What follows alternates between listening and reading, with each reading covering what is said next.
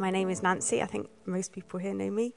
Um, and yeah, I was preaching a couple of weeks ago in the evening service, and I'm going to start the same way in that um, I love our church in that we include different personality types on the leadership team. And I like that because the Bible talks about the fivefold ministry, and all of those are seen in Jesus. But as, as, as mere humans, we, we have often a certain, a certain gift set, and, and God calls us to work together as a team so that we can cover a lot of those, those things because one of us can't do it all. And Dave um, has done very well in gathering a team of very different types of people around him. And the fivefold ministry is pastors, teachers, shepherds, prophets, and evangelists. And so when people preach up here, we come from completely different styles. So the, the, the teacher would be more into the theology and the scripture and the word explaining the context. They might have some beautiful long words that I might have to Google. Um, and the pastors, the shepherds, you know, they're, they're caring about the people and bringing the people in and looking after people and making them safe. And the evangelists say, yeah, but what about the people who don't know Jesus? They don't understand that word you just said. And, um, and I come from the, the prophetic angle. So, so my role is, um, yeah, but what does God say? But what does God say? And what does God want from that text? And what is he saying to us today? So we get all different angles. And, and, and the role of, of the prophet is one of the roles is to make the uncomfortable comfortable. I love ministry, but also to make the comfortable uncomfortable. So there might be a bit of that going on today. We'll see how it goes. And, and part of my heart is I, I love ministry. I love praying with people. Um, I love finding out what, what is God's heart. And, and if, if people are getting stuck, I love to um, help help shift people along. So that's that's kind of where I come from when I preach, I'm like, how close to God can I get you today? How healed up can I get you today? How much of Him can I reveal to you today? And, and that's just because that's my heart. And that could be someone who doesn't know Jesus at all, or that could be someone who, who, who, who leads me, who knows much more than me, who is much further on their faith. But I still want to be that person that points to Jesus and says, Look, isn't He amazing? Um, he's got you, He's got your back. So we're starting in that place. So I'm just going to pray and we'll look at the word. Father God, I thank you that you make us all different, Lord. And whatever age, whatever our background, we can, we can serve you. And God, thank you that we, we all hear from you in, in different ways and that we can express who we are and who you are in different ways. Lord, will you come and bless us in this text today? God, will you speak your heart to each one of us? Help us to hear what you want to say to know you, Lord, to know you better today. We welcome you, Father. Amen. Okay, we're continuing our series in John, and I'm looking at John chapter 5. And so we've had a bit already about calling of the disciples. Um, depending on if you're into the evening and morning services, we've looked at um, the miracles, Jesus turning water into wine, Jesus healing someone's son at a distance. Um, he went home and found him healed. And this is the first healing miracle where Jesus actually got someone healed up in public. So if you have your Bibles, you can turn them to John chapter 5. But the text will hopefully come up on the screen. Bless him, Dave. I made him type it all out this morning. Thank you very much. He was very busy already. Thank you. And, and his helper. Thank you, Steve, I think, is over there. Okay, John chapter 5, starting at verse 16 and finishing in 27. Matthew, Mark, Luke, John. Okay, so I'm going to read. You can follow in your Bibles or listen and shut your eyes or read the words there. So, because Jesus was doing these things on the Sabbath, the Jews persecuted him. Jesus said to them, My Father is always at work to this very day, and I too am working. For this reason, the Jews tried all the harder to kill him. Not only was he breaking the Sabbath, but he was also calling God his own Father, making himself equal with God. Jesus gave them this answer I tell you the truth, the Son can do nothing by himself. He can only do what he sees his Father doing. Because whatever the Father does, the Son also does. For the Father loves the Son and shows him all he does. Yes, to your amazement, he will show him even greater things than these. For just as the Father raises the dead and gives them life, even so the Son gives life to whom he is pleased to give it. Moreover, the Father judges no one, but has entrusted all judgment to the Son, that all may honor the Son just as they honor the Father. He who does not honor the Son does not honor the Father who sent him. I tell you the truth whoever hears my word and believes him who sent me has eternal life and will not be condemned. He has crossed over from death to life. I tell you the truth, a time is coming and has now come when the dead will hear the voice of the Son of God, and those who hear will live. For as the Father has life in himself, so he has granted the Son to have life in himself. And he has given him authority to judge because he is the Son of Man. So there's a lot in there. Um, and, and also, it, it starts kind of halfway through, if not at the end of a story. So we kind of need to know what that story is, or it doesn't really make much sense. So what has happened is, is Jesus has gone to a pool where there's a lot of sick people, and someone stirs the waters every day, and then people get in the pool, and they, there's a possibility that they can get healed. So this man, it says, he's been an invalid for 38 years, and he's been lying by the pool, waiting to get healed, but it hasn't happened for him yet. And Jesus comes along and says to him, Do you want to get well? Sir, the invalid replied, I have no one to help me into the pool when the water is stirred. While I am trying to get in, someone else goes ahead of me. Jesus said to him, Get up, pick up your mat, and walk. At once the man was cured. He picked up his mat and he walked. The day on which this took place is the Sabbath. So hold on to that. We're going to go, come back to that through the text. So, so with, with God, when we read the Bible, there's the, the story, there's the narrative that go, is going on, but there's also the reason behind that, that God has brought this up in the first place. There's, there's always a reason why Jesus does something. He, he doesn't just respond randomly to where he finds himself and what's going on around him. But he has a plan, and God has a plan. And everything he does, everyone he's involved in, everything he says is part of this overall plan of revealing the heart of God, of revealing why he came. So we're going to start um, in verse 19 and look a bit about that, and then we'll go back to 16 to 18 just to look at the end of the story. So in verse 19, Jesus gave them this answer I tell you the truth. The Son can do nothing by himself. He can only do what he sees the Father doing. Because whatever he does, the Son also does. So this, this, this gives us a clue, and this came up in the, in the evening service a couple of weeks ago, and it says um, that Jesus sees what he sees the Father seeing, and here it says he does also what he sees the Father doing. And so this, this is another clue that Jesus doesn't just respond to the situation. He's, he's looking, Father, what is your plan? What do you want done today? And when he's healing, it's, it's not just about the healing. There's, there's the bigger picture that this is fitting into. And, and I love it. It says, for the Father loves the Son. So he's revealing stuff to him because he loves him. Jesus knows that he's loved, and that's a really good place to be working from. And then it, it goes on to say, He shows him all he does. So he loves him and he shows him. Jesus is seeing what the Father is up to. And, and when, when we pray the Lord's Prayer, we say, um, Let your kingdom come to earth as it is in heaven. And, and that's kind of what he's doing. He's saying, What is going on in your kingdom realm? God, what are you up to? And let that be established on this earth. So Jesus has come to the earth to establish the will of the Father. And there's lots and lots of verses. If you've been hanging around the Bible for a long time, you might already be sort of cross referencing some of those things in your head. And why has Jesus come? What does the Bible say about why Jesus came? And in John 10:10 it says he came to bring us life, life in all its fullness. And in First John we had a sermon a couple of weeks ago, and it says Jesus you know, came to be the light of the world. He came to bring life into darkness.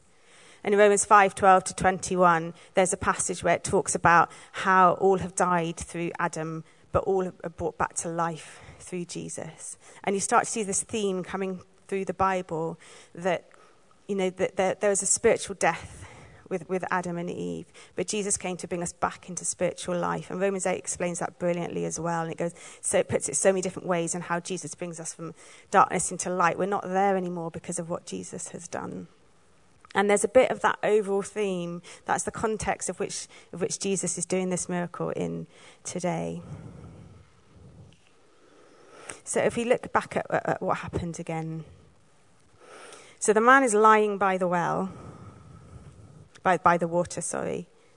And Jesus says to him, Do you want to get well? Now, what would the answer be to that? Yes. or no, but you assume it's yes because he's lying by the water waiting to be healed. He spent, it looks like, his whole life lying here. Um, he's got his mat, he's got his little, his, his little position.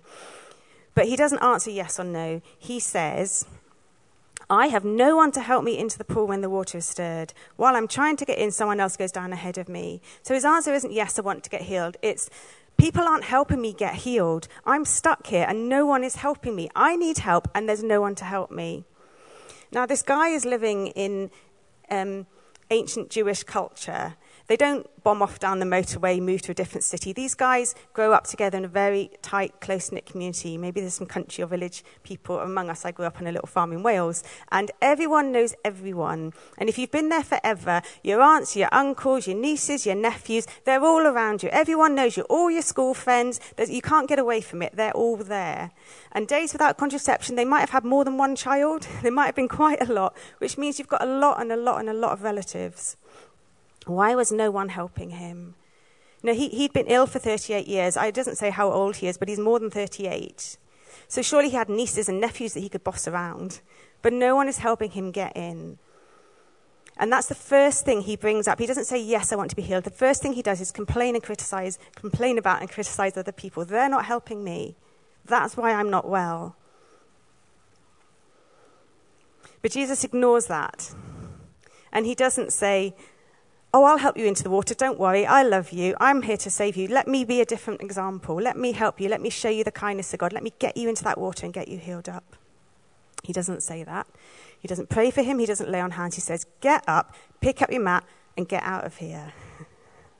You know, it's, it's a whole different thing when I just add that bit of tone. Can you see the difference? He was like, Stop wallowing by the pool. Stop waiting for someone to sort out your mess. Get up and go and get on with your life pick up your mat. You know, his mat is his safe place. It's his cushion. It's this is my zone. This is my patch, and this is where I'm going to stay.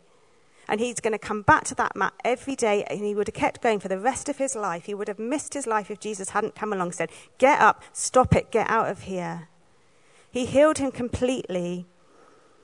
And then he met him later in the temple. The man didn't know who he was, he didn't know what had happened. He bumps into Jesus in the temple again, probably not an accident, knowing Jesus. And Jesus says, Look, stop sinning and get on with your life. Now, we know that his, his, his sin wasn't a physical sin because he couldn't move by himself. He couldn't even get into the water that he was sitting next to. So it must have been emotional, it must have been thought. You know, he was stuck in his thoughts and his emotions, and we see he was out of relationship. And God's saying, Get that sorted, get on with your life, and get those relationships healed up. And then, but, but, but what happened? It was on the Sabbath. And again, Jesus does nothing by accident. He didn't suddenly find himself there, oh, oops, it's a Sabbath, well, never mind, I'll give it a go anyway. He chose to go there on the Sabbath. He went there on purpose. And when the, the, the, Jews around him, you know, I was writing this, I went back to see, oh, which religious leaders were they? Were they the Pharisees or the Sadducees? Who were they? Does that matter? And I went back, and they weren't religious leaders. It was the Jews. You know, in my head, I'm like, oh, the religious leaders were offended. No, the Jews. That's the people.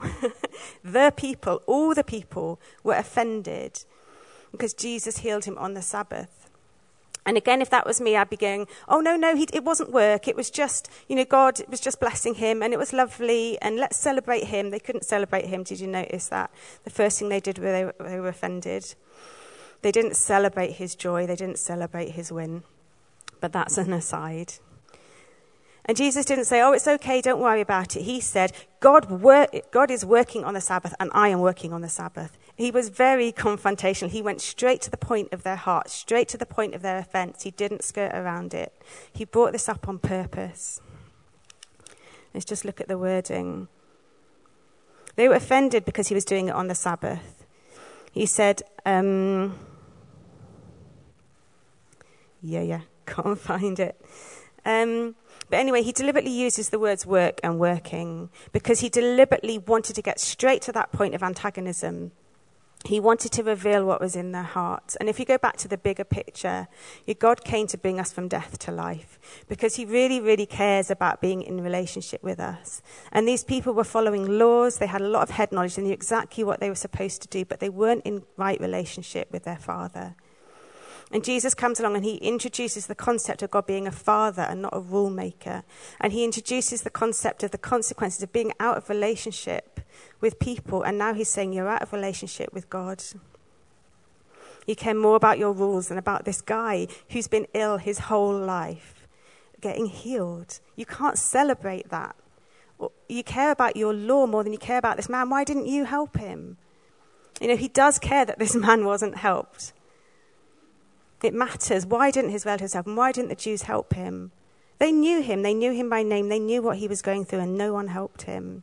Jesus cares about this stuff. And he brings it up and he says, You're more concerned about your rules than about this guy, than about your Father in heaven, than about your relationship. I just spotted a baby. I got distracted. Hello. That's part of the prophetic thing. We have a joke in our house squirrel. oh! focused. Sorry, they focused. So they cared more about, I'm just telling myself where I am now, they cared more about the rules than the relationship. So Jesus came to expose this. He went straight to the point. He wanted this exposed. So, where do we go from here? He's confronting the religious system. And there's, there's a verse in Matthew 15, 8 and 9, where it says, These people honor me with their lips, but their hearts are far from me. And that's exactly what's going on here. It reminds me of there's also a story, um, just thinking of the cross reference, because when we cross reference, we get a bigger picture, we get to see a bit more of what's going on. And there's a story about two men in a temple, and one is a religious leader, and one's what the religious leader called a sinner. And, and the religious leader says, Oh, thank you that I'm not like that awful sinner getting into his mess. I followed every rule, I dotted every I, crossed every T. I've got it right. Thank you, God, that I'm doing so great. Thank you that I'm not like him. And the sinner weeps before his father and he says, I am so sorry. I am so sorry. I am a sinner. I failed you, God. I'm broken. Have mercy on me. And when they left, the Bible says, God have mercy on the sinner. Because he was repentant. He saw his mess and he knew he needed God. And we've all got mess. It's dressed up in different ways. As I started, we've got different personalities. We've got different ways we hear God. We've got different ways we mess up. The sinner was doing stuff that wasn't in the law, maybe, that the, the leader could see. But God saw the heart. He saw the religious man who was doing everything right. His heart was far from God, and he walked away not forgiven because he didn't repent. you know, when, when we were, when I was, I was planning this and I wrote my sermon, I built the fireworks last night. It's very, very fun. And I was just like saying to I just can't find the sweet spot. Where do I land this? You know, because often in my sermons, I'm like, God loves you so much. And it's, he's so wonderful and he wants to help you and he wants to heal you. And he does. He really, really does. And that's what this is about. But again, sometimes it's not all the ooey gooey Jesus. You know, it talks here about him being a judge, and he sees our hearts, and he cares because he wants to restore that right relationship. But he does it in different ways. He speaks to us in, in, in different tones, and he gives us what we need. And we're going here because we've just been through a season of COVID. We're still on the edge of it. But we've been through that devastation. We didn't see it coming, did we? And, and the makeup in this church is, is quite different to how it was before. Some people have left, some people have come. We've all been through quite a journey. And there's also a story in the Bible about um, 10 virgins who come to a wedding and they've got their lamps, and five bring extra oil for their lamps. And the bridegroom is unexpectedly late. And the ones who didn't bring extra oil, they run out of oil and they can't get in. I'm summarizing, I'm cutting the story short. But the ones who bring extra oil, they can get into the wedding. And it, with, with COVID coming and with what we're going through now, it's time to get that extra oil. because maybe what we had before wasn't enough to get us through COVID. Maybe it's not enough to get us through the future. You know, just we're, we're, we're saved and we're here, and that's absolutely amazing. But are, are we running out of oil? Do we need some refueling? Have we got that extra supply? What are the next few months or years going to look like? You know, God has what we need. And Jesus came to turn things upside down so that we would come to Him and get in right relationship and realize we need Him. We really need to get something sorted so that He can fill us up with His strength and we stop going squirrel and getting distracted and running off in a different direction. You know, when we look at Him, when we come to Him, when we bring our stuff and let Him take a look, then he, we can get that fuel, we can get refilled. So we're gonna we're gonna pray today. And we're just going to think about the different people in the story and the, where, where do we relate? Where does it affect us? Because again, we'll all have different angles, we've all got different things going on. But is there something God is, is, is, is prompting you today? Do you relate to anyone in this story? No, uh, are you, are we stuck on, on, on our mat. We're waiting for someone to come along and sort us out, not wanting to get up and get on with it. Are we waiting? Are we pointing the finger at someone else and saying it's their fault? And it often is. often things have been done to us that are devastating, and that happens throughout our lives, and that happens to every one of us. But if we sit down on our mat, if we make a comfortable place where we can just stay there in our pain, we're going to miss the rest of our lives. And so there comes a point where we have to say, I'm going to get up and I'm going to sort this out. And maybe you'll need to find some people to help you because we're in a relationship here. That's what he was missing. He was missing the relationships. So let's get into relationships. Let's help each other get off that mat and get somewhere better. Or are we the Jews? Are we criticizing others because they're not doing it right? You know, we live in a culture of criticism with social media, with, with our politics. Look how we, we criticize our, pol- our politicians. We have a culture where, where we're free to criticize. A lot of cultures can't do that. In the East, that's not okay. a lot of places you can't criticize. You get into a lot of trouble and you might not walk again. But we're in a place where we're free to do that. But we can swing too far in that I'm all right, I've got it right, you haven't, you're doing it wrong. And we do that all the time. It slips out of our mouths so easily. Are we doing that? Are we living in a culture of criticism? How, have we gone a bit far in that? Do we need to rein that in?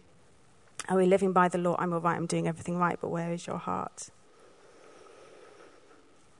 Do we just need refilling? Do we need a bit more oil in our lamps? Do we just need a bit more fuel to keep going? Because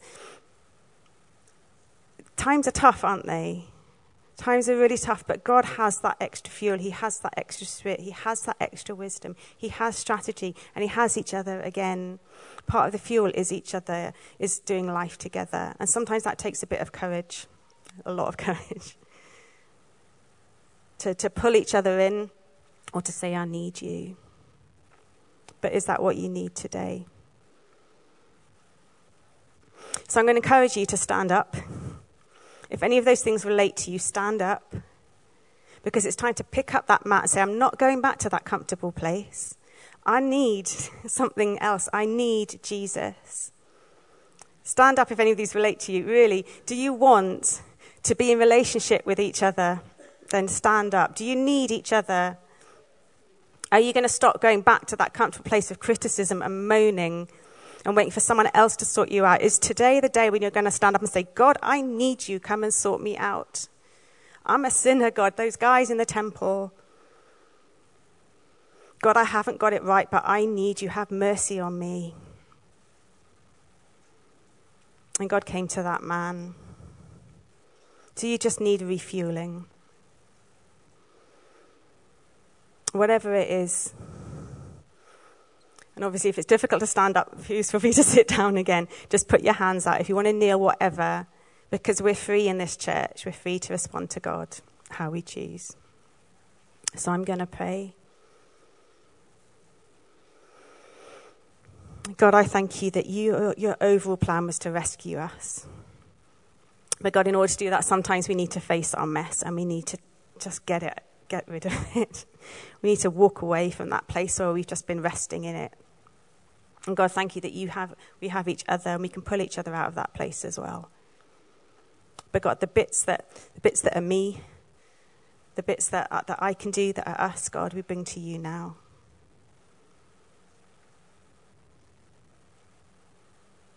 And God, I choose today to stop blaming other people for my mess. God, you know how they've hurt me. But I choose not to stay in that place. I choose to stop letting my past dictate my future. God, show me how to leave the past behind, how to walk forwards with you and not be stuck in that place. If I need to work on the forgiveness, Lord, show me who and how. And God, where it's my own mess, I repent, Lord. I'm sorry, God, that I've, I've taken the easy life. I've cared more about what others think about me than what you think about me. And with that, mat, Lord, he had to get up in front of other people who were going to criticize him. He had to get up and be counted and say, I'm not staying here anymore. He had to walk away with all those people looking on, saying, You're doing it wrong. We don't like the way you're doing it. God, I'm sorry for when I've shied away from that, when I've been too timid, too afraid to stand up and say his name is Jesus. Where I've chosen to compromise, Lord, to blend in, to not cause offense. Because there comes a point in our life when that doesn't work anymore. There comes a moment where we have to stand up. So, God, we're standing up now in front of everyone here to say, I'm going to follow you, Jesus. Give us that extra, that extra fuel, Lord, that we need. And just use your own words, just whatever it is on your heart, start pouring that out to Jesus. And can we have some of the worship band up just to start giving us some background noise? Because sometimes it helps to do that verbally. Sometimes I just mutter it really quietly so no one can hear me. But start pouring out your own language. What is it? Is there someone you need to forgive? I forgive them, Lord, for what they did to me. I'm not going to hold it any longer. I want to move on from this place. God, show me how. God, fill us up with your truth, with your strategy for what we need to move on from. Do we just need strength and fuel? Well, God, you give that in abundance. So come and fill us, Lord. As you're turning your attention to God, just start asking Him to fill you, to give you what you need to sustain you in this next season. God, come with your spirit, come with your love. God, fill us again. We lay down our mistakes and we, we step out of them, Lord. We choose to look at you, to honour you, God. Lift us up, Lord. Fill us with your love.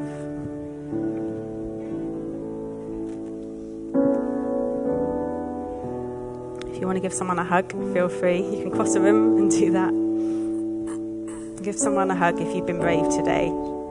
If you need some prayer, grab someone you trust. If there's stuff you want to work on, make sure you write it down and come back to it. But push into the Lord today. Thank you.